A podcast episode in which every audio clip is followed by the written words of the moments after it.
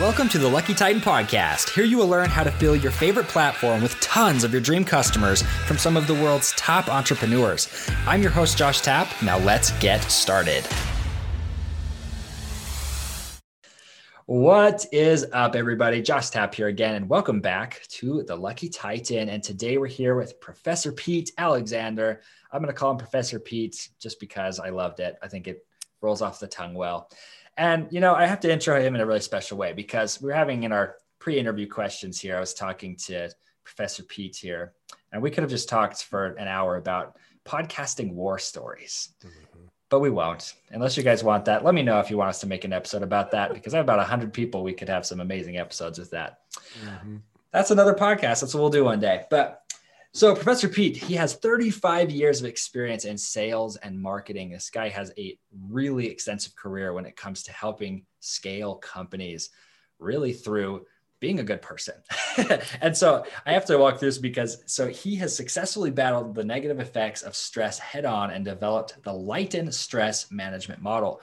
So this is really a motivational model helping you to find and I would honestly say hack motivation. I'm really excited for this because I've been trying to do this for myself very unsuccessfully. So, Professor Pete, that was a super long winded intro, but welcome to the show. Can you say what's up to everybody and we'll carry on? Josh, thank you for being on or for having me on the show, and uh, thank you for your listeners for for tuning in and and their time. I appreciate it, and they'll they'll love it. It's going to be a fun interview. So let's talk about motivation. I mean, motivation is so funny because there's all these different ideals of how you can get into state, like flow state. Mm-hmm. Um, and I suck at all of them. So, Professor Pete, what's motivation? Well, what's the motivation is you don't want to end up in the mode of burnout.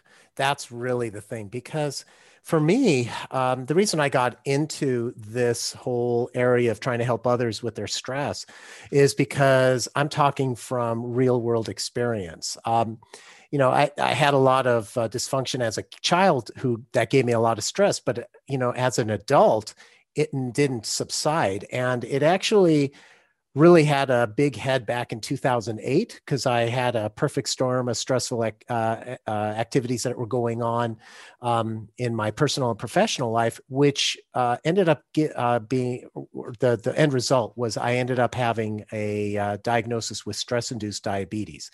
The thing was, that I didn't listen to my body about what stress was doing to it. Instead, like any entrepreneur, I kept on burning the candle at both ends for another 10 years until I ended up in the emergency room with a severe case of diabetic ketoacidosis. And for your listeners who don't know what that is, my body was actually eating itself alive because of my stress. And the crazy thing is, I still, in the ICU, so I had an extended stay in ICU, one and only time, hopefully, that I'll ever have in my life.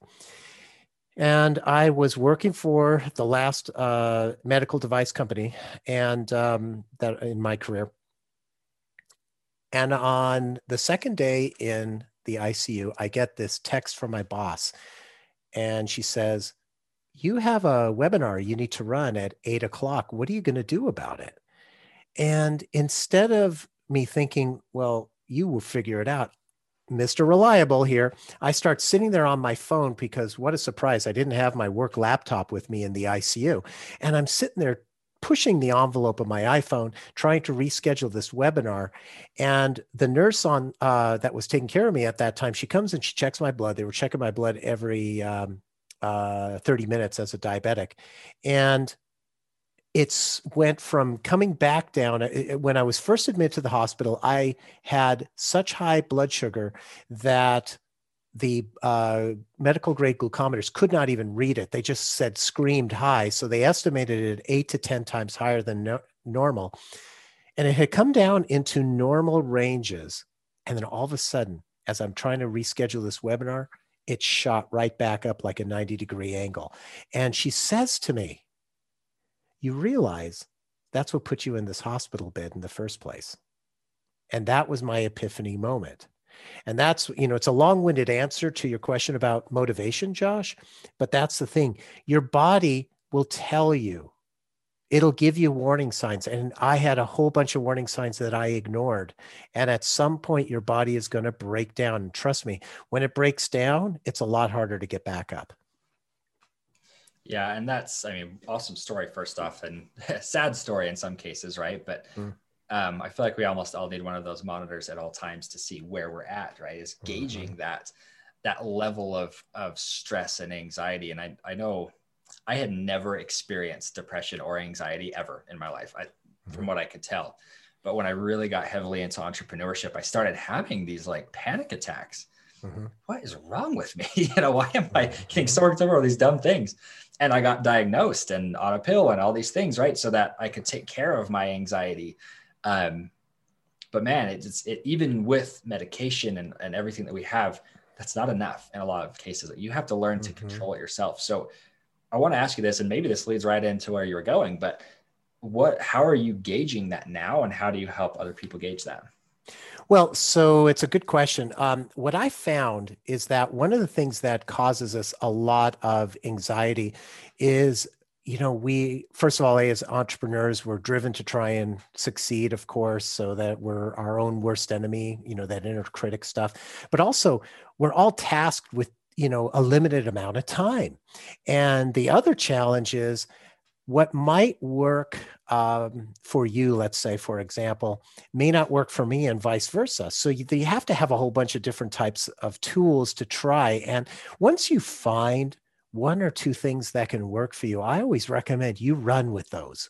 You run with those because if you start getting into a habit of utilizing a tool that works for you and it only takes you one or two minutes, let's say per day, to utilize that tool, the compound benefits over time will be enormous. But you got to start today. You know, you just got to do it. You can't just use it once in a while because it won't work as effectively. And, you know, like for example, as you mentioning, about having that anxiety you know there's there's uh, an opportunity to if if you are have no distractions. There's a technique that i use to help people walk them through what you know what that anxiety is. And then you know they're able to get into believe it or not their unconscious mind to be able to change the outlook of that anxiety. And so it's it's just it's it's just a matter of of applying different techniques. See and that's that's cool because the fact that it's even there that there's a way to gauge it mm-hmm. i think should be a really a, a, place of hope for a lot of people right. I, I, know for me even i used to love working out it was like one of my favorite things to do mm-hmm. back mm-hmm. right after i graduated high school and then i stopped for years and you off and on you played sports or whatever right but not no like fit set routine but one of the things that got me back on it was just understanding that losing weight and and gaining muscle or what have you was 100% tied to math. It was just a math equation. Mm-hmm. Eat less uh, calories. If you eat within this range of calories and you work out X amount of time, you buy yourself more calories. It just made sense. Yeah. And it, it brought me clear back into to wanting to change that area of my life because for me it was it was more believable instead of oh just go to the gym and eat healthier right mm-hmm. you're not tracking it it makes no sense so when right. it comes to to motivation how how are you really like what, are some of the tools that you use to gauge that um, for you and your clients Sure. So what what happens is uh, typically um, we'll be talking on a weekly basis, and so one of the things that I have them do is I always give them an assignment at the end of our session and it's based on wherever they are right now. Because when we first start working together, we have we set goals. And you know as entrepreneurs we all know what those you know that setting goals is really important and working towards those goals. So it's a matter of trying to figure out where do we get uh, from point a to point b right? And so as we're going through it i ask Okay, so what is uh, you know the situation? What is there anything stopping you right now? What what happened from last week to this week, etc. And so, depending on what's going on with the individual, we'll go ahead and we'll do a couple activities uh, as we're talking, and then I'll give them an assignment, have them go off, and then they come back the next week with whatever they were assigned to do. If they don't you know, let's say don't complete it, you know, there could be, you know, everybody has something that happens to them during the week that could stop them from that. That's okay, mulligan here and there. But if it's consistent where they're not doing the homework, then we have to have a conversation about okay, are you really, um, you know, are you committed to this goal? So it's all about figuring that out first and then working on a customized program that fits them for not only their long term goals, but also short week to week goals because we always end up with things that happen. Life happens, you know, and if life happens, there's going to be some times where you need to take, you know, an alternation on the the road to success.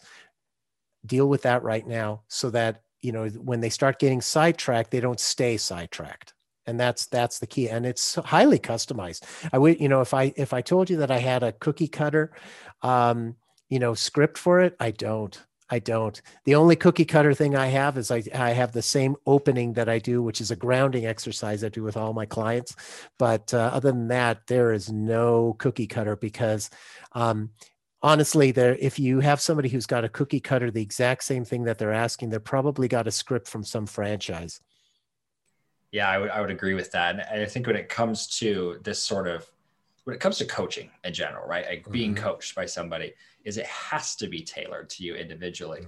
Mm-hmm. Um, and I, I, love to see that you have that, that you have the frameworks that you stick within to help people to to, to hack motivation, right? So mm-hmm. let's talk through a little bit about the tools you can use to inspire motivation in yourself. Like what are some of the big the big tools that you use as far as as helping people to bring motivation into their lives mm-hmm, mm-hmm. so you know once we know what their ultimate goals are where do they want to go? So it's all about targeting that. And so we have to figure out what is it that is going to help them? So as you say like you know if you have if they're anxious i always like um, them to pick a goal that is obviously a stretch. And you know, from that motivation standpoint, you want to stretch it enough where all of a sudden, you know, you, there's that old term, the big hairy goal, you know, the one that's going, oh my gosh, I am really nervous about doing that. Now we're in the um, the ballpark is what I would call it of what we want to accomplish because if you are getting nervous about doing that then you you're in a stretch goal and so you want to do that because if if if you know, if somebody says, Oh, I want to do this, and they don't have any nervousness about it, that ain't a stretch goal. They don't need my help. I'm going to help them be accountable. And so it's a matter of figuring that out, giving them that stretch goal. And then it's a matter of saying, okay, so you ran, you know, what what is what what is it about uh, this week's uh, milestone that you needed to do?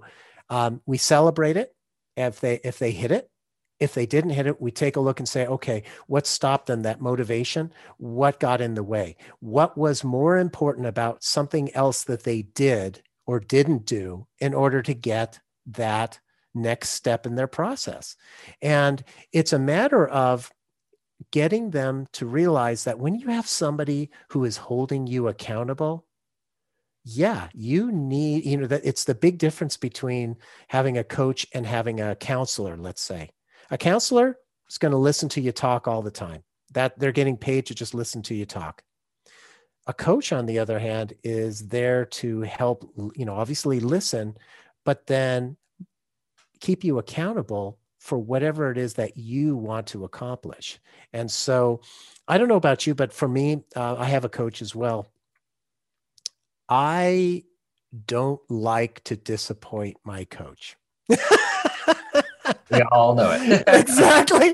And um, so that in itself is a motivator that i'm going oh god I, I, you know i have this you know so so so the weekly thing that they're supposed to send me it's very simple. It's a few questions and stuff. And what i'm doing is i'm i'm getting that information before i have my um, uh, call with them and the reason I'm having that is because I want to make our time together, our hour together, as efficient as possible and get right to what it is that we need to work on.